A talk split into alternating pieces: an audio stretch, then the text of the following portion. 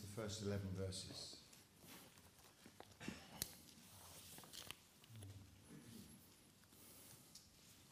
Therefore, since Christ suffered in his body, arm yourselves also with the same attitude. Because whoever suffers in the body is done with sin. As a result, they do not live the rest of their earthly lives for evil human desires, but rather for the will of God. For you have spent enough time in the past doing what pagans choose to do, living in debauchery, lust, drunkenness, orgies, carousing, and detestable idolatry.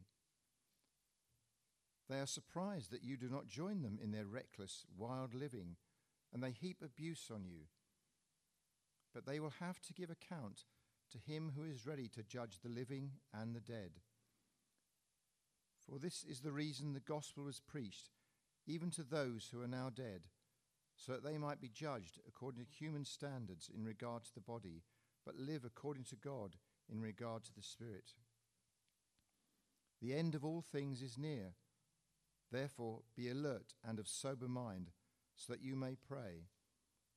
Above all, love each other deeply, because love covers over a multitude of sins. Offer hospitality to one another without grumbling. Each of you should use whatever gift you have received to serve others as faithful stewards of God's grace in its various forms. If anyone speaks, they should do so as one who speaks the very words of God. If anyone serves, they should do so with the strength God provides, so that in all things God may be praised through Jesus Christ. To him be the glory and the power for ever and ever. Amen. Thanks, Phil.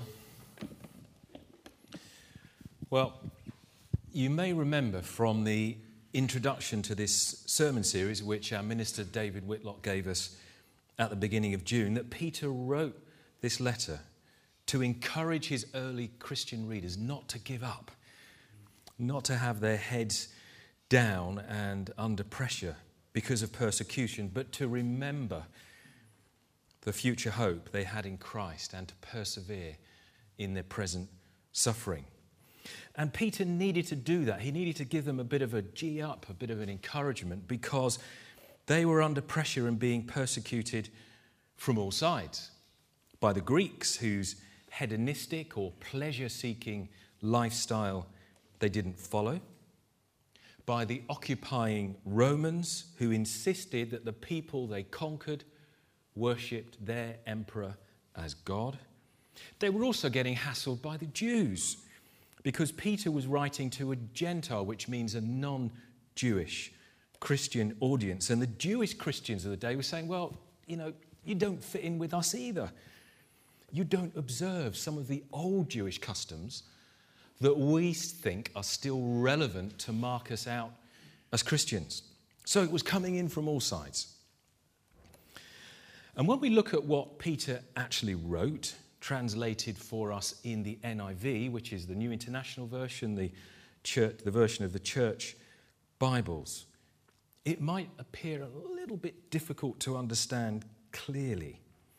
Verse 1 and verse 7, for example.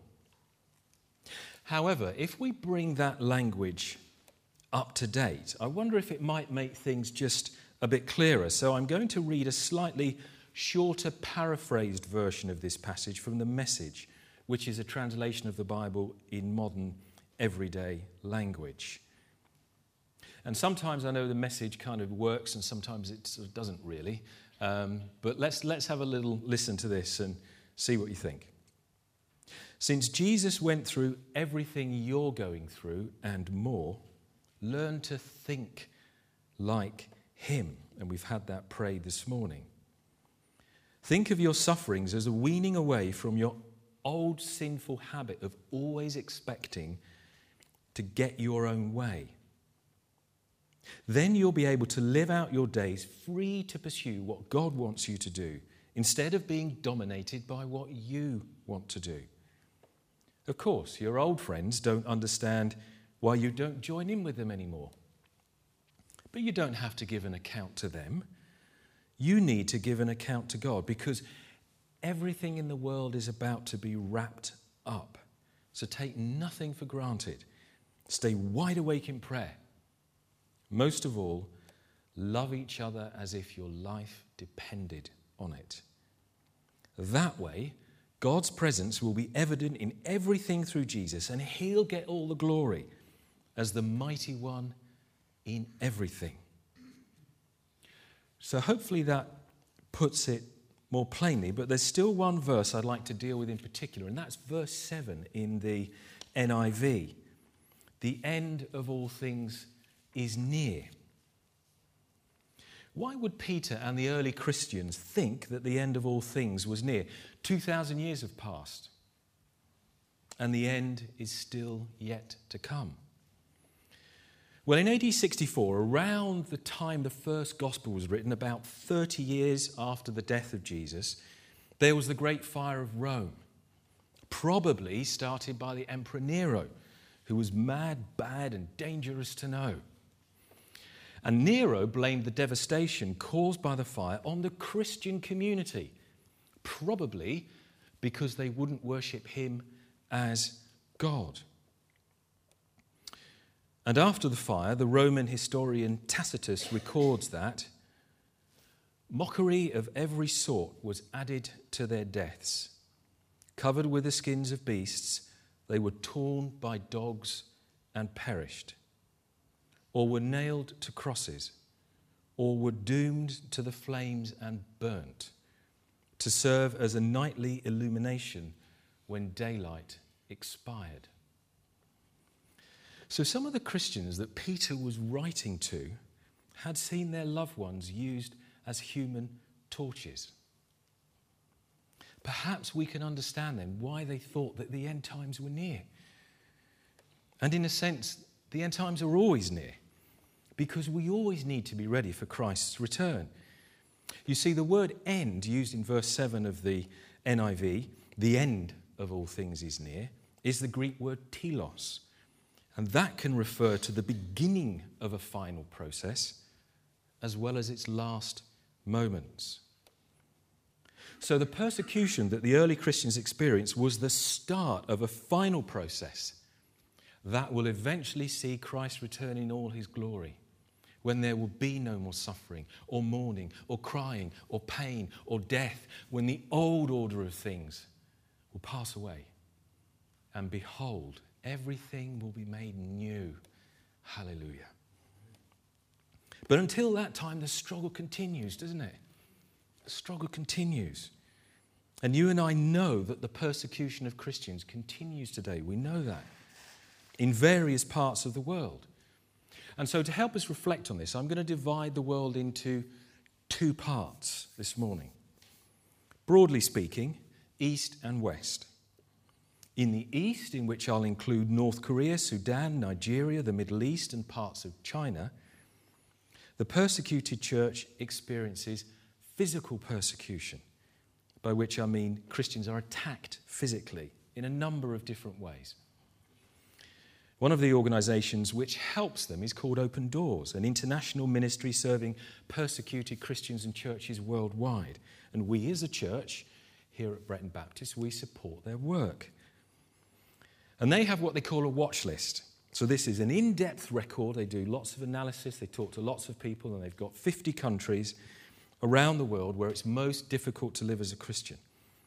And these are places where our brothers and sisters must keep their beliefs hidden, and where living for God means facing beatings, imprisonment, and death. My brother, he works with Open Doors on a voluntary basis, and he spent a week in one of those countries last month. I won't say which one. Talking with, praying with, and supporting our brothers and sisters who experience persecution. And it can take many forms. So there's non physical persecution. In this country that you went to, if you're bright and able and you're young, you can't go to university if you're a Christian. They won't let you. You cannot study for a degree. And there's physical persecution. He spent time talking to people who have been raped and tortured for their faith. These are our brothers and sisters, dear friends. Because we're part of a worldwide family of believers. Please, will you remember to pray for them? This week, perhaps, you know, when you're thinking about things to pray for, if you could remember our persecuted family. So that's the East, where the persecution of Christians is most intense. In the West, in which I'll include Europe, America, the Americas, North and South, and the UK, I think it's less about physical persecution on religious grounds, and it's more about non physical persecution on cultural grounds, because Christians don't always fit in. There will be some places we won't want to go to, some things we won't want to do or watch or say which will exclude us from social groupings or at least from some conversations.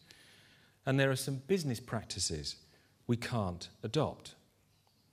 Many years ago, I was asked by a finance director at the company I was working at the time to go through someone's personal file, personnel file, and shred a number of documents in advance of an inland revenue audit. And I refused to do that. And it wasn't easy to say no, and um, I got a black mark against my name as a consequence. So, living for God in our society today is not easy. You don't need me to tell you that. One atheist scholar noted recently that the self denial and discipline required to be a Christian in the West is just simply too hard for most people. Peter Lewis, Keswick Convention speaker and former Baptist minister, said In times of danger and suffering, for being a Christian, the great question is are you willing to die for Christ? In times of safety and prosperity, the great question is are you willing to live for Christ? And living for Christ in the West, in the UK, in Peterborough and surrounding areas can be tough due to the pressure to conform to the cultural norms that we see in our society today, where sex outside marriage is the norm, where sexualized music videos have become commonplace, where psychologists tell us that instant access to porn is causing a number of health issues in teenage boys and putting undue pressure on teenage girls. And even when we raise these concerns and talk about these sorts of things, we can be accused of narrow mindedness or intolerance. We can be called hypocrites who say one thing and do another. Or worse still, fanatics who in the past waged war in the name of religion. Either way, we find ourselves out of sync with the world around us, out of step, out of favour. Often our very presence is an unwelcome reminder of God and eternal issues. This will sometimes mean that you know, we're just left out, we're just ignored, or you're just a bit odd, mate. You know, I don't know where you're coming from. Can you remember a time? Just take a moment. Can you remember a time when you were left out? At school, from a family event, from a gathering of friends, and it may have just been a mistake or a careless oversight, but can you remember how it made you feel? I can. I can remember how it made me feel. It hurt. And it made me feel deeply anxious that actually I'll, I'll always be left out. And you know what? It made me think seriously about doing whatever needed doing or saying whatever needed saying to fit back in again. Am I alone in that? Is that something that we experience from time to time? What, what, why does that happen? Well, it's because in us we have a very strong, deep seated desire to belong, to be accepted. And if we're not, that's distressing. God understands that, though. He does. He knows. He understands it. He, Jesus went through exactly the same sorts of things, sorts of pressures. That's why He's given us our brothers and sisters to accept us, to welcome us to give us a place where we can belong. That's why we should not give up meeting together. We should keep coming. And Andy was talking last week about the importance of us living in harmony together, loving, supporting each other, because it just makes our life as Christians, which are hard anyway, so much easier. So that's why coming to church on Sunday is important, even though there's so many other things that you could be doing. Being involved in the men's ministry or the women's ministry or connect groups or praying with a prayer partner or the prayer ministry team who are always faithfully available at the end of each service. I think that's wonderful. Always faithfully available at the end of each service. So let's take stock and see where we're up to in this sermon so far. We've been looking at a letter which the Apostle Peter wrote to Christians who were being persecuted, physically persecuted for their faith. We brought that up to date and we saw that Christians are still being persecuted for their faith, physically, mentally, emotionally, in our world today. We've now moved on to talk about the importance of our brothers and sisters in helping us to cope with that persecution. And so we can be in a community together where we do belong. And it's that strong sense of community amongst us that can bring health benefits, believe it or not. There was an article recently on the BBC News site with the following headline Religious people live up to six years longer than agnostics and atheists. You imagine that? It was reported that people who practice religion live up to six years longer than their agnostic and atheist peers, according to a new study based on obituaries in newspapers. The study, published in the Social, Psychological and Personality Science Journal, found that people whose obituary mentioned that they were religious lived on average an extra 5.64 years. The authors um, of the report suggested that this could be because they're more likely to abstain from drugs and alcohol, and they're more likely to be actively involved in a community of like minded people, in this case, the church. So even though you might find your brothers and sisters irritating from time to time, they might actually be good for your health. And of course, there's a biblical imperative, isn't there? If we look again at verse 8, above all, love each other deeply because love covers over a multitude of sins. Verse 9, offer hospitality to one another without grumbling. In verse 10, each of you should use whatever gift you have received to serve others. Now, this might make us stop and think well, what gift can I give to my brothers and sisters? Well, I'd like to suggest a gift this morning the gift of our listening ears. There are always opportunities to offer this gift. For example, you know, sometimes you sort of you might come to church on a Sunday and it's been one of those weeks where you think, oh, oh, what a week. And you've got things spinning around in your head and you've got your own stuff that you're trying to deal with and you go to the back after the service to get a cup of coffee and, and then someone comes and they, they collar you. And they want someone to talk to. They want someone to, you know, offload their burdens onto. They want someone to listen to them. And you're thinking, do you know what? I've had such a week. Oh, I really? You know, but it's then that we can offer this gift that the passage talks about. It's then that we can just say, okay, I'll take a moment and I'll offer you two gifts one of each of my ears. And why should we do that? Why should we do that? Why should we put others first, even when we don't feel like it? Well, firstly, it just comes with the turf. It's part and parcel of being a Christian. We give help because Jesus encouraged us to love our neighbours as ourselves. And we do it because there have been times when our neighbours, in this case I mean our Christian brothers and sisters, have done that for us. When actually they've not had the time or they've been busy. But they thought, you know what? I'll just take a bit of time and I'll listen to you. And that's been helpful. I've benefited, benefited a number of times over the years from brothers and sisters in this congregation who've taken a bit of time to listen to me when I've been coming close to the end of my tether. And that has been hugely helpful. And we all come close to the end of our tethers from time to time, don't we? we all think, I've had enough. I can't take any more. And the trick is not soldiering on, I think, when we need to stop and ask for help. When we need to be honest with ourselves and say, do you know what? I'm not sure how I'm going to say no to this temptation in the week, or face this hostile person, or go to this medical appointment when I get my test results back. Don't know how I'm going to do that. But I do know I can ask God to strengthen me. And I do know I can ask my brothers and sisters to pray for me. You see, we're in good company this morning, surrounded by people who will help us keep going when it gets tough, when we need to stand up for what we believe in, when we're worried about something. So please do come and spend time with the prayer team this morning if you'd like to. They're tremendous, it's a great ministry, and they'd love to pray with you. They'll be over there in the corner at the end of the service. And they'd love to pray with you and help you be strong and live the sort of life that God wants you to live. And that will mean persecution in one form or another. We can expect it.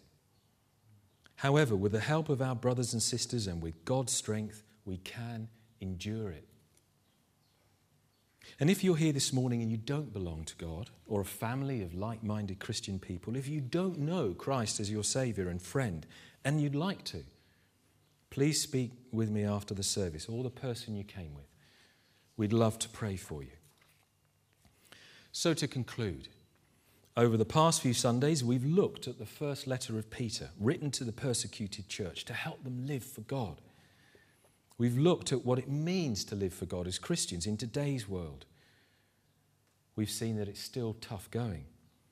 And we've considered how we can help each other to truly live for God in all we say and do. But it's not easy, is it? Because the pressure to conform is strong. And that means that sometimes we won't live up to our own expectations, let alone God's. So, again, if there are areas of your life you think, you know, I just need to get that one tackled. Um, or even if it's not completely tackled, let's be realistic, just get a little bit better. A little bit better. Get to closer to the place that I want to be. Then again, the prayer team will be available. Let me finish with an encouragement. I'm going to read out some modern day beatitudes or ways in which we can live for God. These have been written by a chap called Doug Gay, who's a lecturer in practical theology at the University of Glasgow. Listen out for those you think apply to you. Blessed are those who don't drive in the bus lanes. Blessed are cyclists who stick to the cycle lanes. Blessed are those who know how to queue. Blessed are those who know when they've brought enough stuff. Blessed are those who ask what's going on. Blessed are those who vote. Blessed are those who rage against the machine. Blessed are those who want the world turned upside down.